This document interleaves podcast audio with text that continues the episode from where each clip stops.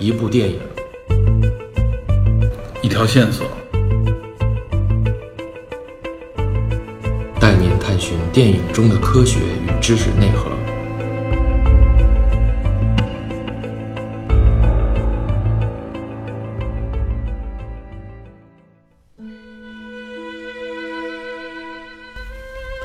在上集《尘封下的芳华》，我向大家推荐并介绍了《芳华》这部电影以及原作小说。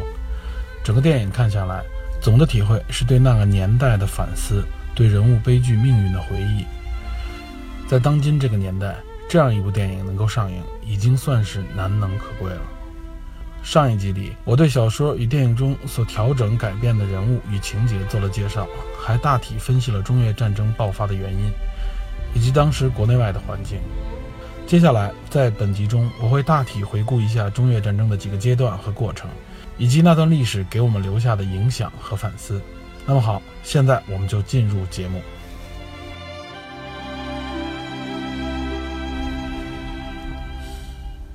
然后我们就要继续说这个中越战争了啊，前期的准备啊，我们七八年的时候就已经准备了，然后包括这个背景，为什么爆发这样的战争，都已经介绍了。我们的这针对越南的这一次这个战役呢，就是从七九年的二月十七号开始啊，人民日报发了这个是可忍孰不可忍开始，到三月十六号，整整一个月时间撤回，撤回境内，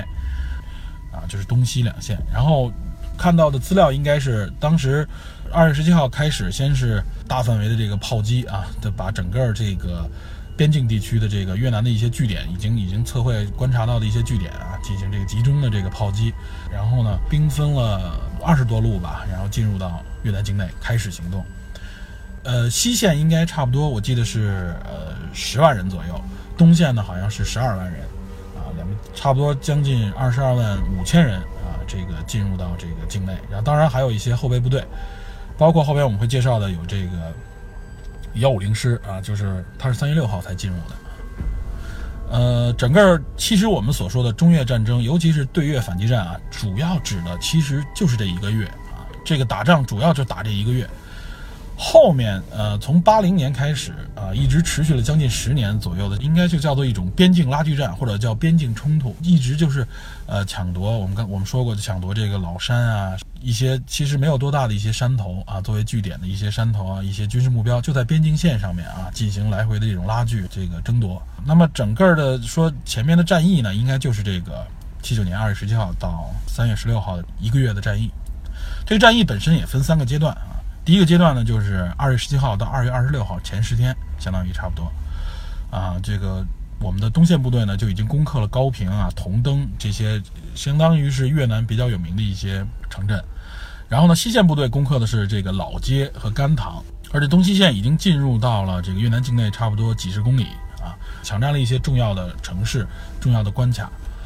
呃，越南的地形呢是靠近北侧，就离近中国这一侧呢，全都是群山峻岭啊，就是地形非常复杂啊，盘山公路啊或者怎么样，然后其实不适合这个机械化部队的这种大的这种迁移，所以中国就是我我军呢，呃，我们之前也说了，本来一开始呢，前线指挥呢希望是采用的是一种稳扎稳打的态势，就深入到二三十公里，然后呢就把一些二三十公里内的一些重要的军事目标，一些这个。政治目标消灭掉，把有生力量的敌人消灭掉，啊，稳扎稳打的把这块占据掉啊，这个给越南一个比较怎么说呢，结实的一个教训。但是呢，咱们的中央军委呢，当时给的意见呢，是我们要打出我们中国军队的一个传统，也就是我们叫做打穿插，呃，俗话说叫包饺子，实际上就是等于是呃分东西两线呢，就是插入到越南的境内，尽快速度更快的速度往里插入，插入到以后呢，然后把里边的一些。呃，包含的一些有生力量部队呢，分割包围啊，逐一消灭，然后打拿有定了一些目标，拿取一些重要城市。当然了，我们的这个东西线的这些部队呢，那个前方的指挥员肯定是要服从中央的，就采取这个方式。但是这样的方式相对来说挑战更大啊，这个压力也更大，不可预料的这个情况更多一些。所以呢，我们东西线进攻，这是第一阶段，我们还是比较呃好的完成了目标，但实际上。我们在开始进入到越南境内以后啊，就是只在头几天里面，每天就有大量的这个人员死伤。呃，前几天差不多有四五千人的这个伤亡就报上来了，这个伤亡是非常巨大的啊，因为为什么？刚才我们也说过，越南军队啊，就是久经战阵，可以说是全民皆兵，而且他的这些部队对中国也是啊早有准备了，因为这个确实两边都是有怎么说呢？有这个默契，也有这个预估。尤其越南那个时候对付美军的时候啊，也是如此。所以他们利用这个有利的地形，然后呢，包括我军进入这个时候呢，当时我军呢是刚刚经历了文革七九年嘛，我们无论从建制上面，从战术思想上面，包括武器装备上面都落后，都非常落后啊。那个时候，呃，我们举一个具体的例子，比如说我们的部队，我们采用的这个，比如我们拿一个班。这个最小的战斗单位啊，一个班来看的话，我们那时候用的好像是五六式的半自动步枪和五六式的冲锋枪啊。这个可能是一个班里边有有几把五六式的冲锋枪，几把五六式的半自动步枪，然后还有五六式的轻机枪，还有一门这个应该是反坦克炮吧，还是这个掷弹筒，反正是类似这样的重武器，没有其他的重武器了。但是越南这边呢，同样一个班里面，他们更多的是用的是这个 AK 四十七冲锋枪，而且基本上配备的全是冲锋枪，然后呢还有两挺机枪，外加有一门呃也是相关的这个掷弹筒，就是 RPG 啊，或者我们说的叫做反坦克炮啊。所以呃为什么这么说呢？虽然我们的五六式啊跟 AK 实际上差不多，但是它都是冲锋枪，不是半自动步枪。当时我们在。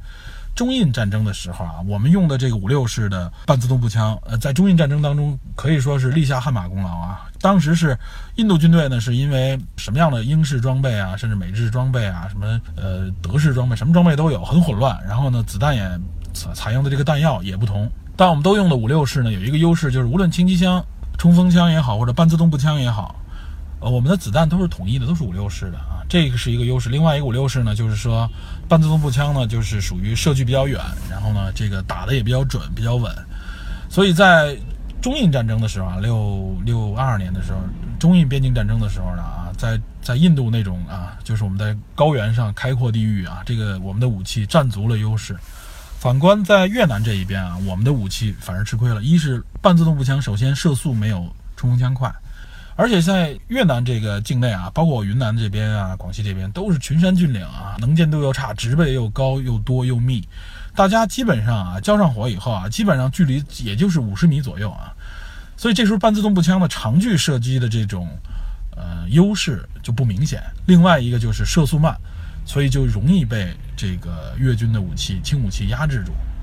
还有一个就是 AK 四十七当时采用的这个钢材啊，都是那时候苏联援助的嘛。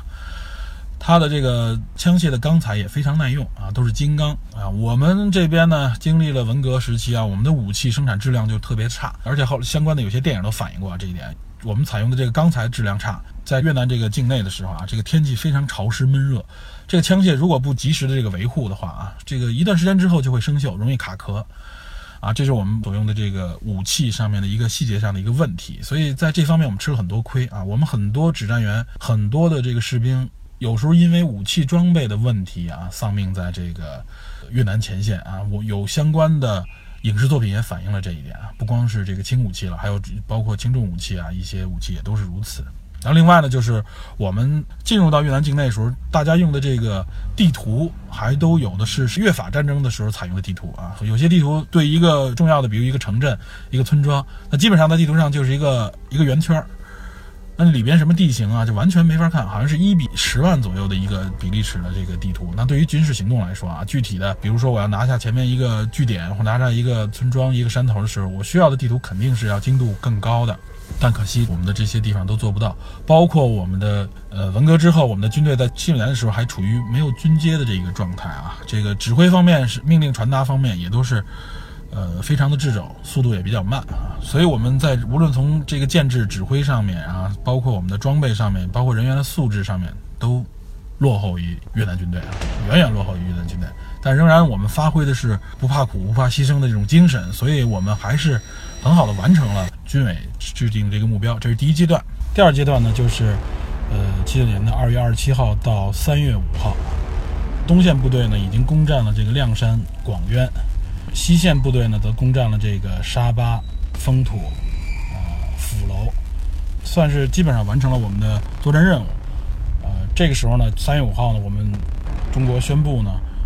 中国的解放军哎从越南开始撤军。呃，在第二阶段里面啊，其实最重要的一场战斗，也叫战役吧，就是这个亮山战役。这个“亮”就是原谅的这个“亮”啊。亮山战役可以说是整个中越战争当中啊，整个自卫反击当当中，呃，最重要的一个战役，也是我们军队制定的呃最重要的一个军事目标。为什么呢？这个亮山呢，实际上是由我们的东线部队啊，许世友将军率领的东线部队负责主攻亮山的呢。中国军队我可以简单说一下啊，是这个广州军区的第五十五军，还有这五十四军的幺六二师，还有一个呃加强的这个重炮集群。我们的重炮在这次呃在整个的这个中越战争当中起到了很重要的作用啊，这个压制了越南的火力，对我们的这个整个进攻，对我们的这个战斗也起到了极大的一个支援。呃，另外呢，还有一个四十三军的主力和五十军的这个幺四八师啊，都是加入到这个亮山战役当中。呃，进攻这个亮山的主力部队加在一起一共有七个师，将近八万余人啊，几乎就是东线部队的三分之二左右吧。所以我们最后管这个叫亮山战役啊。这个亮山战役的这个经过，简单也说一下，就是。他一直从二月底战斗到了这个三月初，三月三四号左右，这个战斗非常的惨烈啊！几路部队呢，最后是汇合这个齐琼河大桥。呃，这个齐琼河实际上穿过亮山这个城市，将这个城市一分为二啊。北侧呢，相当于是它的这个新城区，南侧就是它的旧城区。我们就把北城区全部占领啊，然后我们认为我们就完成了我们的战斗目标，准备撤军了。当然了，这个占领北城的这个战斗也非常惨烈啊！最后我们的坦克进入城市啊，包括我们的这个重炮架设在这个城市道路上平射啊，对战略目标、对这个越军的堡垒啊进行攻击啊！你可想而知这个激烈程度有多大了。呃，最后我们宣布我们完成作战任务了，准备撤军之前啊，这个时候越南的媒体啊，越南官方可以说是有一点点多嘴吧，就号称呢中国军队并没有攻占亮山啊，因为亮山的这个。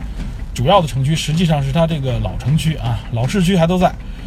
呃，结果他这么一宣传呢，让这个许世友将军呢一下脾气就上来了，激怒了许世友将军啊。结果许世友将军直接请示了这个中央军委，啊说不行，我要把这个城南，也就是把这个老城区也要拿下来。然后中央军委也批示说可以，OK。然后这个时候许世友将军就直接下达命令啊，叫奋勇前进，打过齐雄河。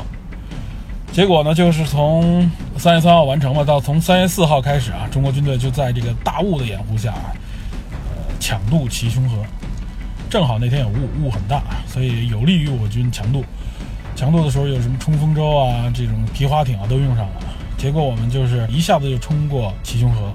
最后我军呢，几乎是全灭了守备亮山的这个第三师啊，越军的第三师，就等于一举拿下了老市区。这是三月四号啊。呃，我们这个部队最后呢，一共呢向这个齐胸河以南啊，就是老城区这个方向推进了差不多五公里啊，这整个把亮山城拿下了。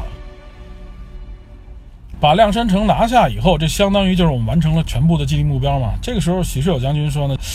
呃，我们其实完全可以迅速的啊，再往南走。前面因为过了亮山啊，越南地形是这样，因为过了亮山，它的整个地形几乎就都是平原了，尤其是到越南的首都河内啊。呃，所以呢，当时许世友将军就请命说，我希望能够继续南下，一举拿下河内。许世友将军甚至认为，我们可能几个小时就可以拿下，因为这个时候就不像之前在越南都是群山峻岭了，没有这个群山峻岭的这个阻碍，呃，有利于我们大部队的这种行动，有利于机械化部队的这种展开。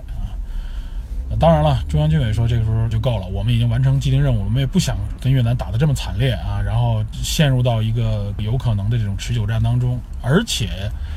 呃，越南的这个最主力的部队啊，好像是他的三零六还是三零八师啊，啊，他最主力部队啊，属于卫戍部队，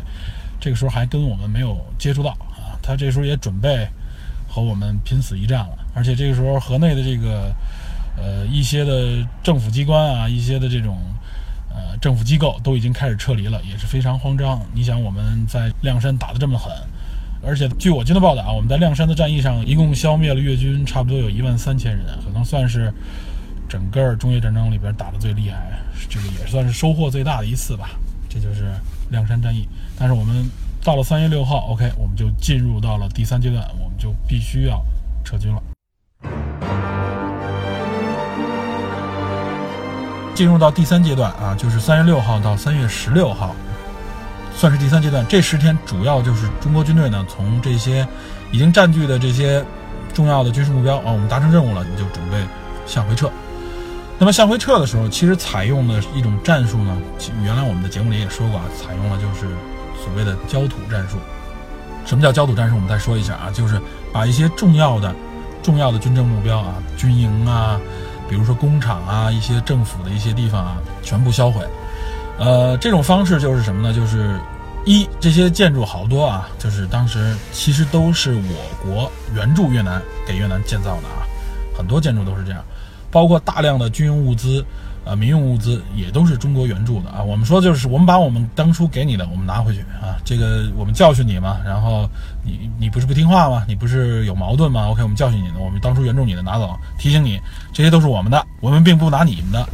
啊。这是一方面啊，就是我军采用的是这样一个方式。那当然，你想这种方式对于越南人来说啊，对于越南军队也好，对越南这个国家人民来说，那他怎么看待你啊？所以这个仇恨也是很大的。那对于这个被打的这一方呢，那肯定他不可能说 OK，你我认为你不打就不打了。那当然，我们军队也不可能说 OK，我三月六号打到这儿我就不打了，转身我们拍拍手走了。那他们也就放下枪欢送我们，这不可能。那肯定是一一路的穷追猛打呀。在回撤的这个过程当中，因为我们采用的是这种深入纵深的打法啊，快速的这个进攻拿下目标啊，穿插，然后呢十来天的功夫就往回撤嘛，所以呢有很多我们。打过去的地方啊，实际上还有很多的残余的这个越军的武装力量，包括他的民兵啊、公安呐之类的这种武装力量都有的，这个战斗力也是相当厉害的。所以他们不断的会骚扰我军的撤离，包括在公路上面，或者说是在一些重要的一些关卡上面啊堵住部队，这都是有很大的危险。所以呢，我军有很多部队是在后边清剿的这个过程当中，主要也是要清剿他的有生力量，这样边打边撤啊。其实东线部队呢，在三月十三号基本上就完成了撤回任务啊。东线这边撤回的比较顺利，但是西线就没有这么顺利了啊。这里边呢，我们就要说一下，这清剿有生力量里边有一个要提及的一个情况啊，这也是号称是我军在中越战争当中啊，对越自卫反击战中最沉痛的一次损失，号称是自朝鲜战争以来啊，中国军队损失最严重的一次。那应该到现在也是如此，因为中越战争之后，中国基本就没有什么这种大的这个战斗了。这是怎么回事呢？这个就是指三月六号啊，三月六号才进入到越南境内的，隶属于西线的幺五零师啊。呃，这个幺五零师是做什么的呢？它实际上主要的这个作用就是清剿，因为它是后边进入的呢，就是实际上为撤回来的主力部队呢，把这些在道路障碍上的这些呃残存的这些越南力量啊，有的很还很有团的建制的这种啊，很多的越南军队啊，他们。呃，聚集在一起，要把他们控制住、消灭掉，啊，或者说赶出这些重要的关卡，让部队好能顺利撤出。幺五零师的四四八团，这个四四八团呢，就是由于指挥的原因啊，再加上部队的这个自己的指挥原因，包括有进驻到部队里边的这个军一级的这个观察团。啊，他们的指挥这个命令呢，和我们当时的这个前线指挥部给他的这个命令呢有冲突。呃，实际上这个命令传到的时候，就我们当时这个四四八团已经是按照这个观察团的这个意见啊执行命令了，等于是这个命令之间有冲突。他们在原地啊驻扎了一段时间，然后碰到了越军又被打散，所以里边很多的这个部队就基本上被越军拆散了。最后呢，被越军俘虏的将近就有两百多人，非常的悲惨。嗯，散落在越军境内的这些士兵呢，很多都已经迷路走失，翻山的时候路途险峻，很多人就死在了路上。最后呢，我国境内的炮兵呢，呃，向四四八团这个遇袭的方向呢，打这种昼夜的照明弹，给这些失散的人员们指明回撤和收拢的方向啊。呃，直到十六日的中午十二时，啊，幺零师才从平孟回撤入境啊，完成了最后全部的撤回。本来原定计划，我国原定计划是三月十五号全部撤出。呃，我看到的这个有一个当时在四十八团一营的一个一个战士，他写了一个回忆录，他叫做老于啊，兵败如山啊，他在网上有这个文章，大家可以查到。后来凤凰卫视还为他专门拍了一个专题，几经这种波折吧，最后终于在二零一二年吧，还是一三年在电视台播出，凤凰台描述的就是他这个他所说的这个兵败如山，就是四十八团的这个一营当时怎么被打散，怎么最后大家最后十几个人往回。连在一起往回跑、往回撤的时候，边打边躲，然后最后食物没有、水都没有，最后这个翻越崇山峻岭，死了很多人，非常悲惨。这种非常具体的这种描写呢，在我国本来就非常少，然后又是一个怎么说呢，就是一个重大的一个失败的这个一个背景。大家有有兴趣的话，查一查这段故事，网上应该有完整的版本啊，我们这里就不做详细介绍了。呃，所以说呢，整个我们刚才说了啊，就是七九年这个二月到三月的这一次啊，我们所谓的这个完整的对越自卫反击战啊，其实主要指的就是这一次一个月的这个战役，算是基本完成啊。但是我军付出了相当大的这个惨痛的这个代价。呃，有这种官方的统计说，我们减员战斗减员，就是最后死伤，包括民兵啊，包括后续部队加在一起，可能有六千，好像是六千五百多人啊。越南那边的宣传就当然很多了。然后呢，我们受伤了有一万四千多人，但是呢，据说这个统计呢不完整啊，肯定这个死伤要比这个数量大。具体是多少呢？目前并没有一个统一的说法。但从此也能够看出，就是我军在这次战斗当中付出了极其重大、惨痛的这个代价啊！一个月时间，啊，这也是几万人的这种伤亡。而且是这次战役之后呢，我军呢，这个怎么说呢？是。立刻就产生了相应的这个变化，因为这一次跟越南的战斗啊，给我们沉痛的一些教训。虽然我们算是我们认为我们打赢了啊，呃，应该原则上我们完成了我们的战术目标、战略目标，然后我们撤回。这很像当年中印战争啊，六二年的这个中印边境战争的时候的方式，就是我们打到一个我们想要打到的一个这个目标，但是我们不恋战，并不是说我要统治这个地方，或者说我是继续深入占领，我们只是打完以后，OK，我消灭你的有生力量，立刻撤回。其实这是有多方面考虑的啊，并不是说我们我们就喜欢这样打，这有多方面考虑。首先，这个其实我们我国的战斗的这个思路是这样，就是我们肯定不是那种霸权主义，我们不打算打持久战，因为持久战真正的消耗就非常大了。一旦进入到持久战里边啊，你的损失、你的这个伤亡和你的这个最后战略目标能否达成的可变性就非常大了啊，这个就不可控。另外一个持久战就需要消耗非常非常多的资源。战争是最烧钱的啊！这个无论说是战战备物资也好，或者说是其他这种物资也好，这要烧非常大的资源。包括我们如果处在一个长期的战争当中，那我们可能就会形成更多的这种弱势出来。尤其是像这个对反击战七九年这一次啊，就是我们也刚才也说了，背景里边这个苏联对我们虎视眈眈，在北线啊，我们的很多精锐部队都陈兵在北线，在北线要防御苏联的这个潜在的可能的威胁。然后呢，南线这边我们就实际上就是为了哎教训一下越南就撤离，所以我们不可能在此恋战啊，所以我们也是以国力方面啊，然后战略方面啊，各方面都是我们打一下，OK，我们完成目的了，我们就撤回去。这就是七九年战斗的一个大体的情况啊。刚刚我说了，就是这次战斗之后，我们总结经验，包括你像我们文革时期开始的军队连军阶都没有，那时候我们看啊，我们所有的士兵穿都是那种。叫一颗红星两面红旗啊，这个电影里面也说过，就是戴着这个八角帽的这种橄榄绿的这一身军服啊，两个兜的就是普通士兵，四个兜的那就可能就是一个军官了，系上板带，然后那个时候也没有其他，最多顶一个钢盔，拿上枪就走。这也是我小时候对中国解放军的一个非常强的一个主流印象。但是到了八零年以后，我们就开始军队就开始大范围的改革，从建制上面啊，我们恢复军阶，然后呢，从建制上改革，从兵种上改革，然后从我们的装备上都改革。可以说这一次战斗给我们很多的这个教训，也给了我们很多的这种启发。然后军队借此改革，实际上达到了练兵，达到了这个呃改革军队的一个目的。那么我们刚才说了，七九年这一次叫做是。对越反击战的一个主体，那么后面还有战争，那是什么呢？我们就管它叫十年的边境冲突了啊。通俗说法，国际上的说法就是中越的十年边境冲突。但实际上，对于我来说，呃，包括对于我很多同龄人来说，我们熟悉的对越自卫反击战啊，指的实际上是这个十年的边境冲突。七九年那一次，我们还都非常小，虽然我是七零后啊，七九年那时候我可能才两三岁，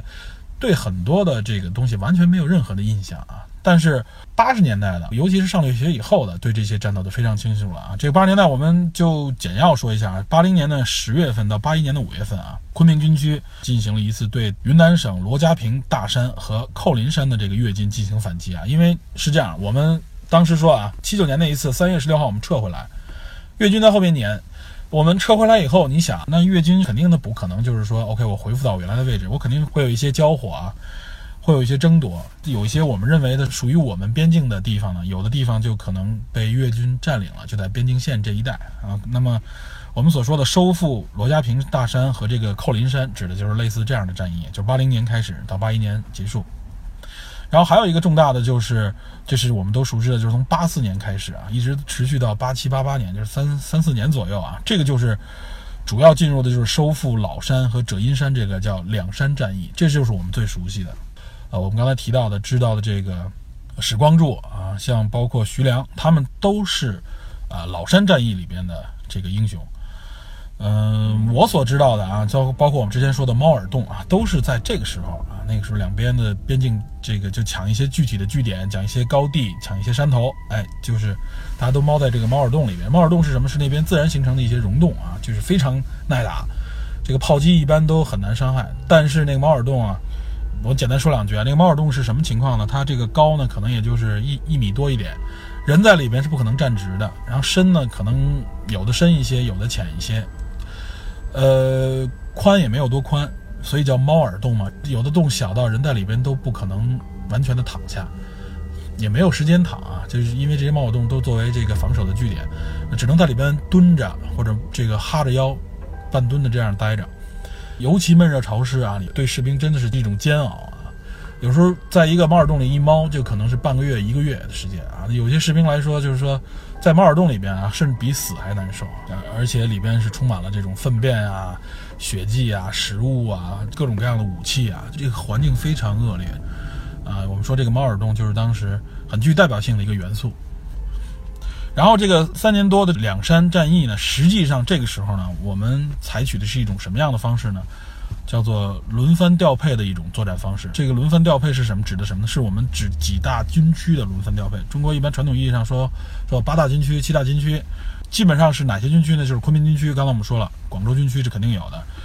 呃，然后它还有南京军区、济南军区、兰州军区啊，包括北京军区，还有成都军区，都轮番的进入到这个两山战役当中来。哎，今天你们打打一阵以后，你们就撤下去，后边的其他军区的部队、其他的部队就过来。这实际上目的也是一种练兵，因为我们的部队呢，可以说应该是经历了较长的这种和平年代啊，呃，大家经历战争的机会非常少，所以很多部队呢就借着这个机会呢，等于是也是中央军委的这种安排吧，让大家轮番的在这里边进行历练锻炼啊，体验真实的战争。但是这个战争不像我们想的啊，就是两边猫在猫耳洞里边，或者在各自阵地里开炮，不是这样的。是非常惨烈的啊！就是我形容一下，比如说像越军啊，他们都是非常有经验，当地地形又熟，经常是啊，比如说猫猫猫猫到你一个猫耳洞里边啊，就发现你一个地方啊，往里扔一颗手雷就跑，那里边的人一下就全完，或者这个只要露个头，他们形容当时，比如说夜间下雨打雷，打闪的时候啊，如果夜军发现你一个据点啊，第二次打闪的时候，子弹就能过来，就盯准你这个地方打。知道吧就是非常残酷，所以说为什么说大家在猫耳洞里边觉得非常难忍，并不是说你猫在里边就完了，是时刻警备着，你都不能睡觉，有各种各样的危险情况发生，啊，这个战斗非常的激烈，也是有大量的人员死伤。中越战争啊，直到一直持续，我们说十年嘛，直到持续到什么时候呢？有正式记载的啊，九零年的二月十三号凌晨。打了最后一战啊，最后一战。当然，这最后一战不是我们想象当中的一个大战役，就是非常小的一次一次战斗，这是有记载的。二十三号之后就再也没有了。那么进入到九十年代以后，两国就走入了关系正常化。这十年下来啊，大家发现没有啊？也是在我的印象当中，我还真没有发现这一点。后来慢慢才体会到，我们和越南的这个战争当中啊，无论七九年还是后来的十年的这个边境冲突啊。空军好像都没有出现过，从来没听说过有飞机、有轰炸、有战斗机。哎，这个实际上是中国和越南两国的一个怎么说呢？一个默契体现出的一种愿望，就是都不想把战争升级。一旦空军出现啊，这个大范围的轰炸也好、空战也好，一是成本高，另外一个也是这个就容易让战争更加升级。但也正是因为没有空军的摄入啊，那么地面战争就成为了这个。唯一的战场，那么地面战争也就意味着更加残酷，因为没有空军，比如说像美军那样呼叫飞机过来，哎，我们认为哪有目标，飞机一通轰炸，炸完了以后我再上，这都是现代战争的一种传统战术，啊，当然并不是意味着所有跟飞机相关的这个力量都没有动用，比如说双方都有侦察机啊，然后也有导弹部队针对侦察机，啊，这个就是一个特点。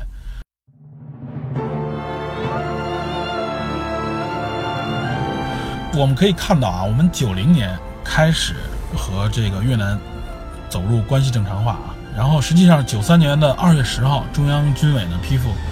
呃，成都军区呢解除老山地区的防疫作战任务，然后撤销了云南省军区的前线指挥部啊，边防部队呢就转为正常的国土边境守卫了，哎，就不是原来那种对峙状态了，就正常的国土边境守卫了。最后到这个九十年代为什么会是这样呢？也是大背景啊，九十年代，九一年吧，苏联解体，独联体产生，然后也就是俄罗斯的前身，支持支援越南的苏联这一个力量，哎，彻底消失了。哎，这一个支持的力量，支持越南的这个力量没有了。那我们这一边呢？啊，我们又经历了这个怎么说呢？八十年代末的这个大事件，然后和美国的关系呢，就走入了一种紧张的一种敌对关系。那么和美国的关系就削弱了，也就是后边这两大苏联、美国的这个力量呢，都在这个战争当中原来起到的作用都消失了。那么再加上我们之前啊，就是经过了这十年的这种垃圾战啊，大家也都基本上。这个打的都打的都熟了，所以呢，也都有这个愿望，希望呢恢复正常，因为必定还是要，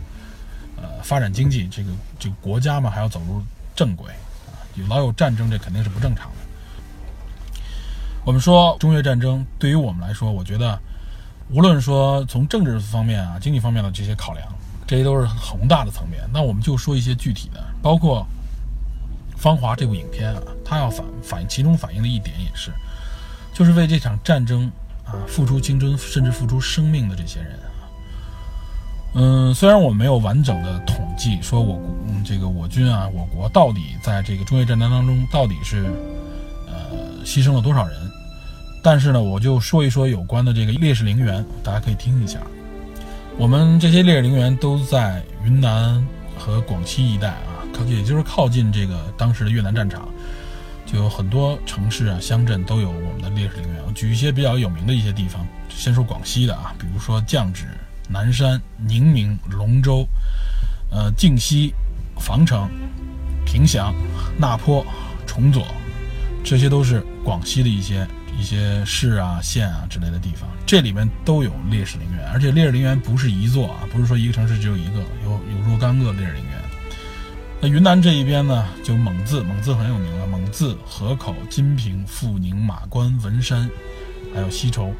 等等，总结下来十几个城市都有大量的烈士陵园啊。每个每一个城市里面都有几个烈士陵园，包括还有最著名的，像云南呢有一个麻栗坡烈士陵园。这些烈士陵园里面多的有成百上千人，少的也有几十几百人啊。可想而知，这些陵园就有多少。每年。尤其是一些重要的这些年份的时候，祭奠凭吊烈士的这些越战老兵非常多。还有，我还看到一些数字啊，这个应该据说是云南军区的一个，呃，也就是昆明军区的一个统计啊，应该还不完整。它的统计呢，全国的一些烈士，比如说烈士最多的是哪儿呢？是广东省，广东省烈士约有约有一千七百七十七人。第二呢是云南省啊，约有一千四百五十人，这些都不是完整统计啊。然后就是广西。呃，广西壮族自治区啊，烈士呢将近有一千四百二十四人，然后是湖南省、贵州省、四川啊，四川省这些都是烈士都非常多，四川省有七百多人，包括像北京啊，据统计都有十七人。我看到基本上全国的所有的省应该都有，连新疆、西藏这些都有，新疆好像有两人。呃，这些人其实都是把自己的生命留在了边疆。我记得在《芳华》这本小说里边也提到过啊，《芳华》小说里边他们所经历的就是七九那一次啊，最惨烈的那次那个战役。呃，他看到的是什么呢？就是我记得何小平，因为他在影片当中也是啊，小说里边也是，他呢被下放到了前线的医院做了一名护士，然后他在一个当地的一个学校里面，小应该是小学或者中学吧，就看到那个时候就运来的这些新兵。在这个小学里边操场上集合，啊，至少有一两千人，啊，应该可能也是某个部队的这种集结。然后呢，集集合好了以后，这些新兵蛋子他看啊，就感觉这些人就老是就像一堆土豆一样啊。这个比喻很恰当，就是你想那个时候七十年代末啊，这个从全国各地来的这些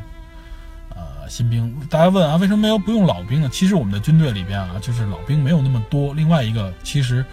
呃，我们这次中越战争并没有调用我们的一些怎么说呢精锐部队啊，然后很多都是招募的新兵，而且也有报道说啊，我们那个时候的军队号称有六百万啊，统计说其中有两百万人啊，基本都没什么用。怎么说呢？就是因为那个年代嘛，动乱年代啊，加入到军队里边，相对来说你温饱是有一定的保障的。参军只要是你退役以后呢，找工作啊分配都相对好一点啊，在那个年代里边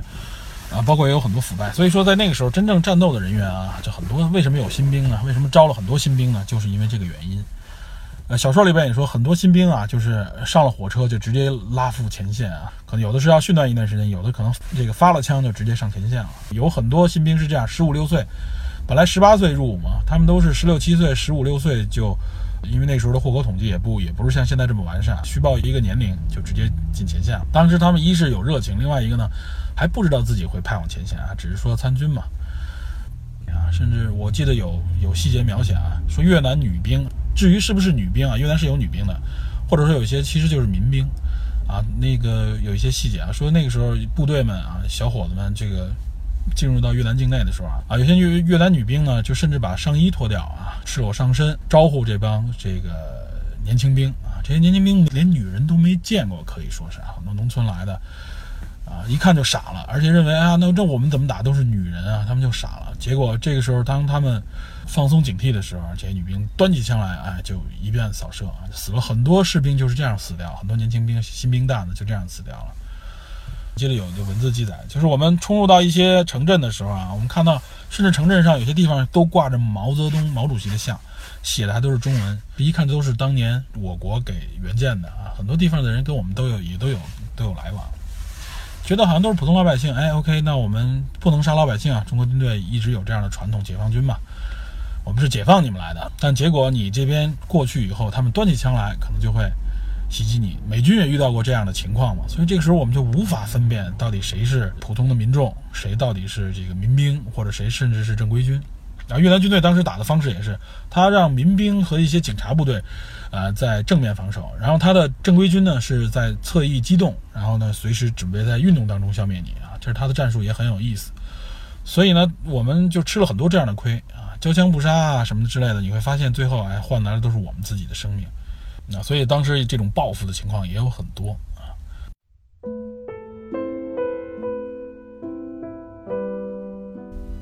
我说这些为的目的是什么呢？实际上就是告诉大家，这个战争啊，远没有大家想象当中那么的浪漫，那么美好啊。你像文工团这个存在，实际上它就是为了，一是鼓励、鼓动这个战士们啊，呃，也是一种慰问啊。另外一方面呢，实际上它也有一个对内的一个作用，美化战争啊，或者说将我们的这个战争啊歌颂啊，让更多的人认为战争是一种激情，是一种浪漫，然后大家呢也是。一种宣传吧，这都可以理解。但是实际上，对于任何一个个体来说，任何战争都是极为残酷的。战争本身就是残酷的，这就是战争的这个意义，是一种最残酷的呃国家力量的体现啊。啊，这也是我这次谈及《芳华》这部电影我们所要说的。因为中越战争啊，刚才通过一个系统介绍，包括结果，很多人都不了解。我希望呢，通过我们的节目，让大家对中越战争有更多的认识，对战争本身也有认识。但是无论怎样啊，我们不能忘记这些付出生命的这些战士们啊，他们实际上你想为了什么？就是为了守卫边疆、守卫国家嘛。比如说我们刚才说到的徐良，啊，徐良是一个曾经很有争议的一个人啊。徐良当年我记着，他是八四年好像是进入到老山前线，他本来是西安音乐学院的一个大学生，到了前线去慰问的时候呢，他看到了这个战争啊，看到了军人，他特别的受感动。当时就要求要应征入伍，最后呢得到了上级的同意，得到了学校同意呢，他等于是就是加入到了当时的前线部队，经历了可能也就是一两个月的这个集训培训，那个时候已经能够有完整的这个训练了，然后他就上了前线。当然那个时候的前线不是像现在这样啊，是那种进攻型的，而是就是呃到最前线呢，到这个猫耳洞之类的地方，哎去参与这个防守和战斗。呃，他也是在这个战斗当中负伤，他应该是这个大腿被打中啊，他的腿被打中了，没有打到骨头，但是打到动脉，然后他就流血过多，整个最后发现只能截肢，而且他当时呢是被打中之后还是持续战斗啊，所以他后来也是立了功，而且他的事迹呢被传颂，后来我记得八五年的春节联欢晚会里面就请他当时唱了那首。血染的风采，我记得好像是还是小草啊，所以他在八十年代末的时候非常有名啊，到处这个宣传做报告。本身他音乐学院毕业的，这个音乐素养非常高，所以他唱歌什么的都非常好。但后来我记得啊，在九十年代末的时候吧，好像是，然后到两千年左右的时候，有人传出，我记得好像是说徐良其实是逃兵啊，这个最后被证实，实际上完全是污蔑，完全是谣言啊。最后等于是恢复了徐良的名义，但是徐良怎么说呢？就从此淡出了人们的视野啊，成了一个有争议，好像有争议的人。即使恢复了名誉，但是很多地方也是好像觉得这个人有问题似的，也很悲惨。当然了，不仅仅是徐良啊，很多人就是把生命献献到那边。很多战斗英雄那时候在汇报的时候都说，我自己不是英雄，真正的英雄是留在那个战场里边的人。我相信他们说这些话的时候，都是发自内心的啊。当然，他们就是很多报告都会说同样的话，但我相信他们这种心情是完全一致的。包括后来很多老兵的回忆，这一群人到现在应该都是五六十岁的一群人啊。他们其实退伍以后呢，有些人负伤了，那可能就只能是在家了。啊，他们经历的实际上在这个大潮的背景下，在这个历史大潮背景下，改革开放，然后呢，后来又有了这个转业啊、裁军啊，包括后来这个下岗啊这种事情，实际上下岗就是大面积的失业嘛。我们的很多国有企业也都关闭了，也就是他们从这些大的这些群体里面啊，由原来的由国家机制这种群体里面都被淘汰出来，走入社会，加上他们因为参军嘛，很多人的相对教育水平都比较低，所以他们。更多的是有些人都处在了这个社会的相对的底层，当然也有很多混得不错的、混得好的，大部分的都是混在底层。包括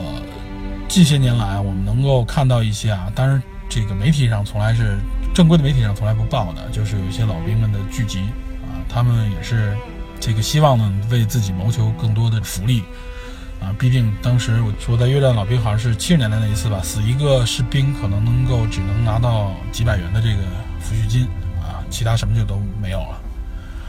那所以说他们的权益啊，他们维护自己的权益，这都是完全可以理解，甚至我们觉得应该得到重视。我相信国家对这方面也是很重视的。但是怎么说呢？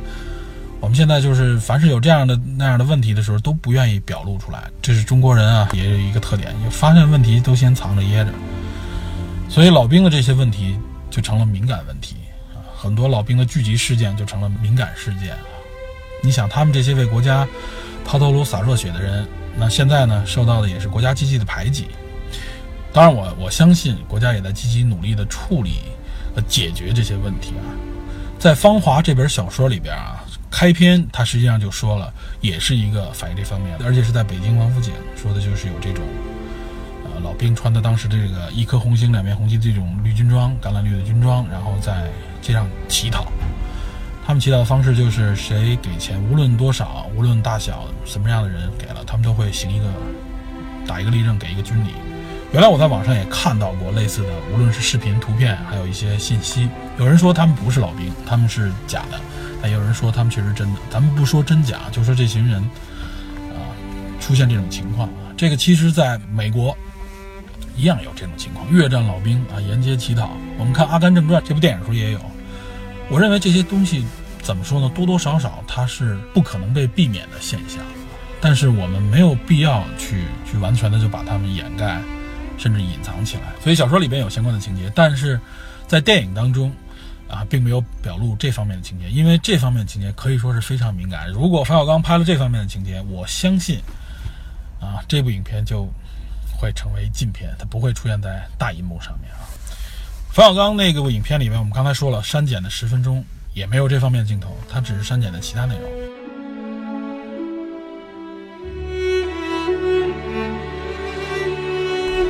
那我们说完了这些啊，跟战争相关的、跟中越战争相关的这些内容以后呢，那我们再回顾一下这部影片啊，就是这部影片里面所要表述的啊，表述的内容是一种什么样的？内容啊，它为什么会让我产生强烈的共鸣呢？我相信我们这一代人啊，会有很多人，包括年轻一点的或者老一点的人，很多人都会有共鸣啊。之所以这个共鸣来的，我觉得它实际上利用的是一种一种怎么说呢？叫做集体记忆啊，我管它叫集体记忆或者群体记忆。我这里说的群体记忆和集体记忆是指的是什么呢？就是我们在呃，我们想想啊，就是上个世纪的。无论从六十年代开始啊也好，或者说是这种七十年代、八十年代啊，我们在完全彻底的改革开放、市场化之前，无论说是国有企业啊，像尤其像他们这些军队啊，都是在一种大集体的生活方式下啊。无论军队大院儿，包括那个时候上山下乡，也都是军队建制。很多上山下乡的知青啊，他们其实都是按照军队建制。嗯，这些都是一些集体记忆啊，就是说你在一些对你有一定约束力的，或者说相当约束力的一个集体里面生活啊，你的个性被压抑，个性被压制，呃，然后很多普通的这种人情世故呢被压制，然后在这种状态下的生活出来的一种回忆，这种回忆呢，并不是说全都是坏的回忆啊，很多人甚至怀念那个时代啊，这个可以理解。其实像那种集体记忆，我们每个人应该多多少少都有，是什么呢？其实就是学校，对吧？我们的小学、我们的中学，包括我们的大学，都是完整的集体记忆啊。尤其在小学、中学里边，你呢，就是我，你又不是一个成年人，那你很多东西是受约束、受管束的啊。你不能完全按照成年人的方式去要求自己的权，你不能上着课呢，你说我想干什么干什么，对吧？很多地方是受约束的，但正是在这种约束之下啊，个性也好，或者说很多不同的这种内容呢，会被压制。你像《芳华》这本小说里边啊，包括电影里边也是表现的，他们是不同的人，有不同的背景，但他们在这个集体里边是可以，至少在正常情况下是可以彼此啊平等的面对对方的。这是集体里边带来的一个非常明确、明显的一个结果啊。就是大家在这个群体里，无论您是将军的孩子，您是农民的儿子，还是说您是学者的后代，这甚至国家领导人的后代，您在这个集体里边，大家通常意义上，哎，都是平等的人，知道吧？那我们谁管谁呢？完全看靠你的职责、职能，靠你的军阶之类的啊。在这个影片里边，当然了，背后里边还是有这个地位支撑，在这个地位基本上是被压制的，所以在这里边，大家产生出来的情感。我们经常说，在群体里面产生情感是真挚的，或者说是独特的，对吧？大家在这里边没有那么多的啊利害关系能够直接影响到你，那么所以他才会，呃，怎么说呢？在这个群体里面，大家更多的是一种啊平等对待。刘峰这样的人物啊，你看啊，他如果在一个呃自由发展的一个社会里边啊，以他是一个农民的孩子啊，他很难出头。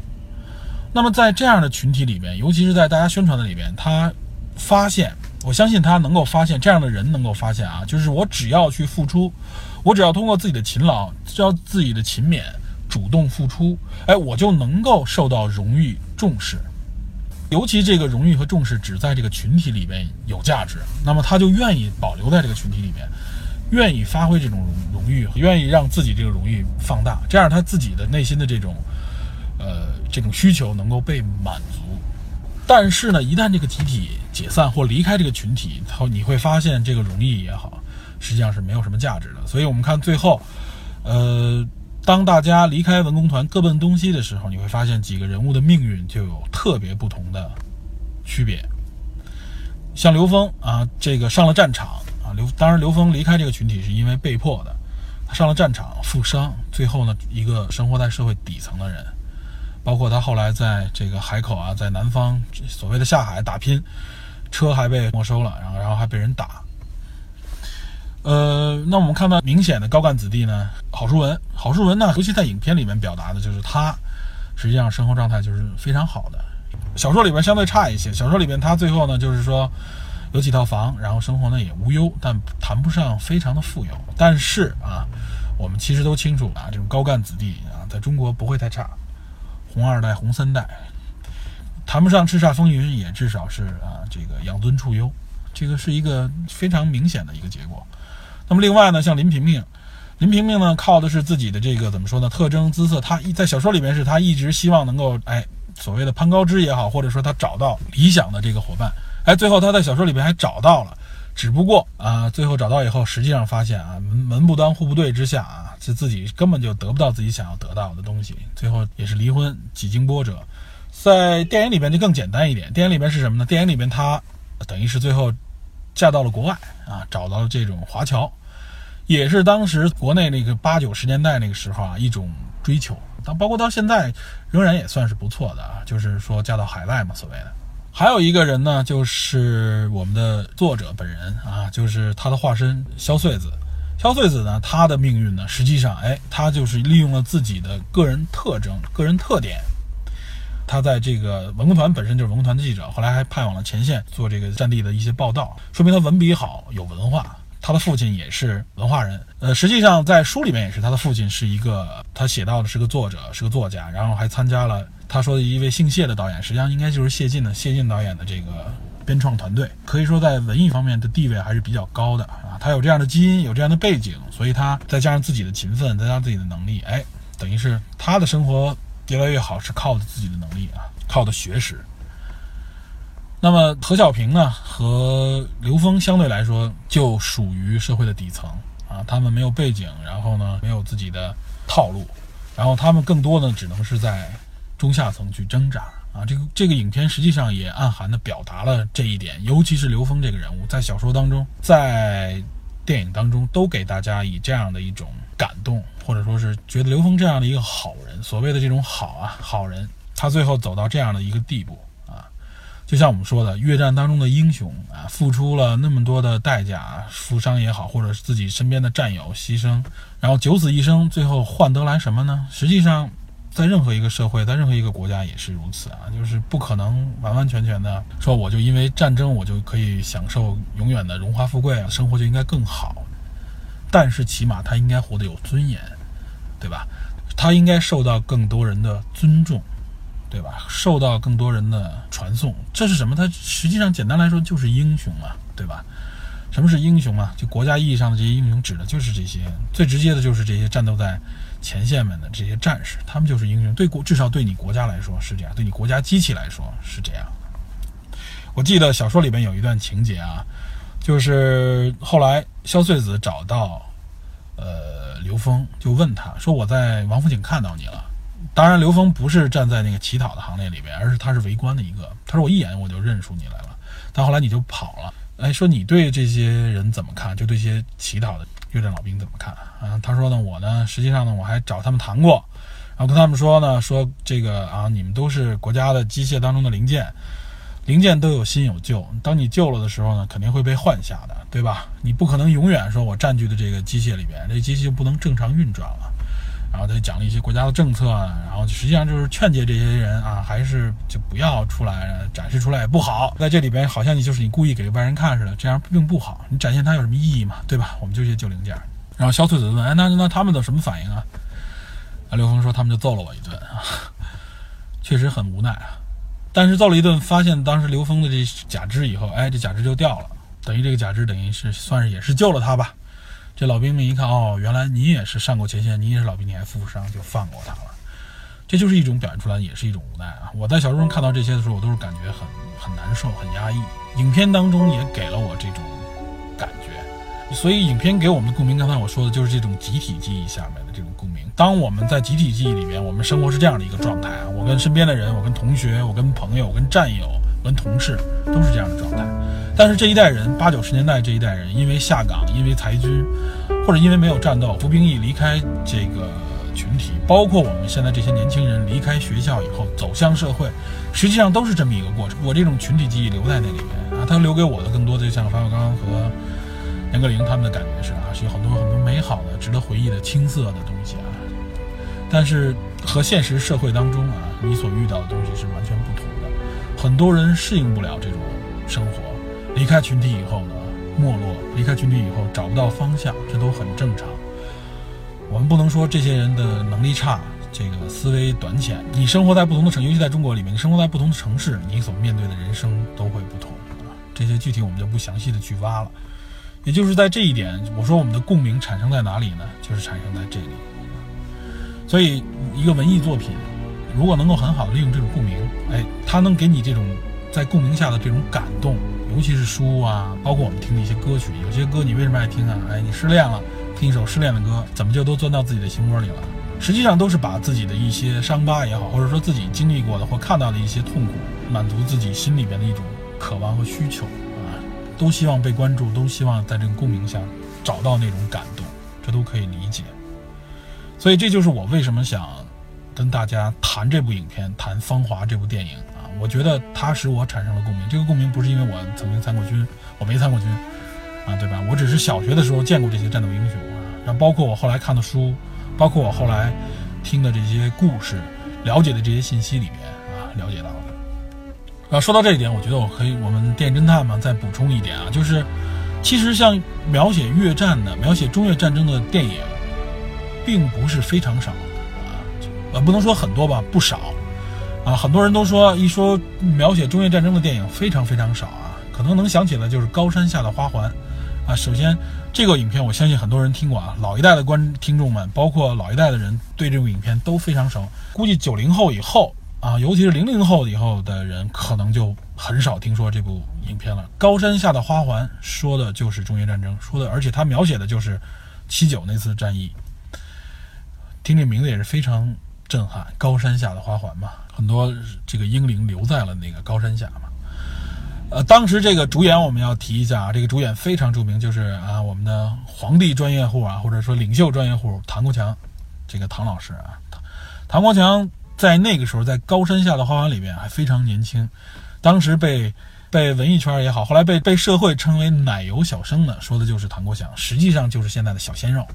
唐国强那个时候非常年轻，非常俊美啊，很漂亮。《高山下的花环》这部影片，我推荐大家去看啊。这个影片非常有意味，它反映了很多现在影片里可能都不会去、不敢去反映的问题。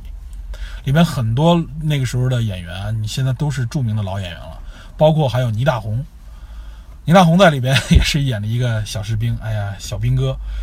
新兵蛋的那种啊，都很有特色。他们在那个时候就已经。出现在荧幕上，《高山下花》应该可能是八十年代初的影片吧，所以你想想，这已经是多少年了？已经是三十多年，甚至已经三十五六年的时间了。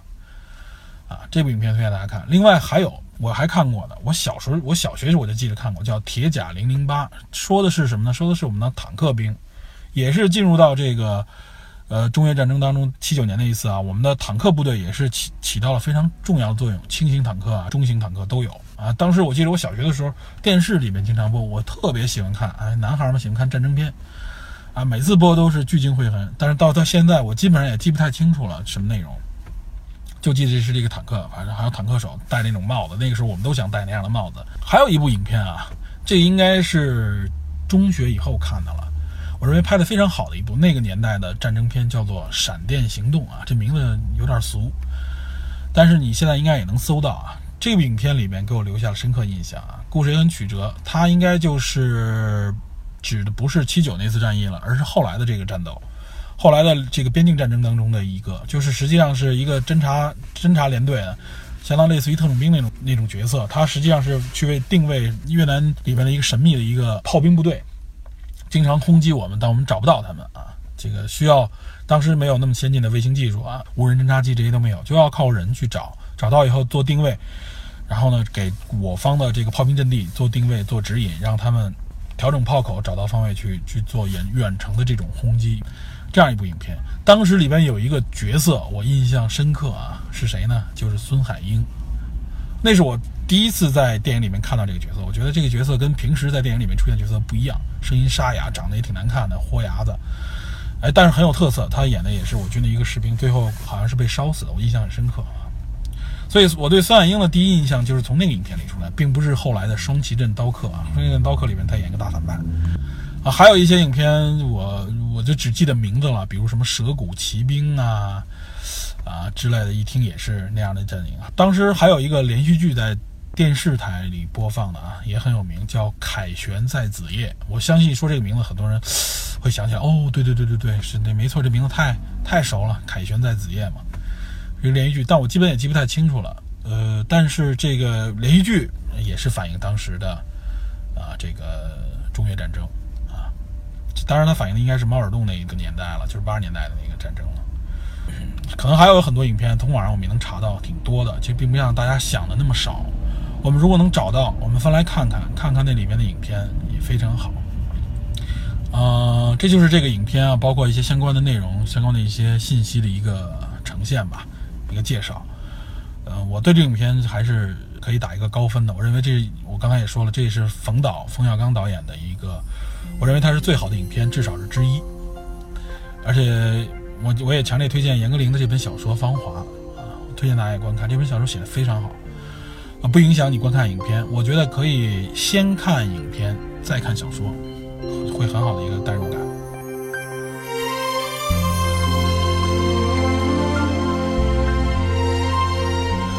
啊，对，还有一点我需要提一下啊，就是影片开篇的一首歌，结尾处也有这首歌，这首歌也给我很大的触动啊。这首歌叫《绒花》，呃，我估计很多人没听过啊。这个电这首歌实际上出现在哪儿呢？出现在一部呃也是战争电影叫《小花》的电影，呃，当然这部电影反映的不是中越战争，反映的是当年好像是解放战争，包括跟日本这个抗日的这个战争当中的情节。我记得主演是谁呢？主演就是刘晓庆，呃，刘晓庆还有谁？好像有唐国强，有好是唐国强，应该是我记不太清了。刘晓庆，我就记得刘晓庆，还有谁？还有陈冲，陈冲在里面演一个非常小的一个小姑娘，很青涩，很漂亮。啊，那里面的主题曲就是小花，呃，不，这绒花，我老管它叫做小花，因为电影名字叫小花啊。呃，谁唱的呢？是李谷一唱的，也是我们可以说是非那个年代里面特别著名的一个，甚至叫做通俗唱法的第一人，李谷一李老师。那么在《芳华》这部电影里面是谁翻唱的呢？就是韩红演唱的。韩红的嗓音非常适合啊，唱的也非常好听，啊，别具特色。我一开始以为是李谷一，到一听，听了一句以后就发现哦，不是李谷一，应该是韩红啊。我如果大家有兴趣，也可以啊找来这首歌去听，非常好听。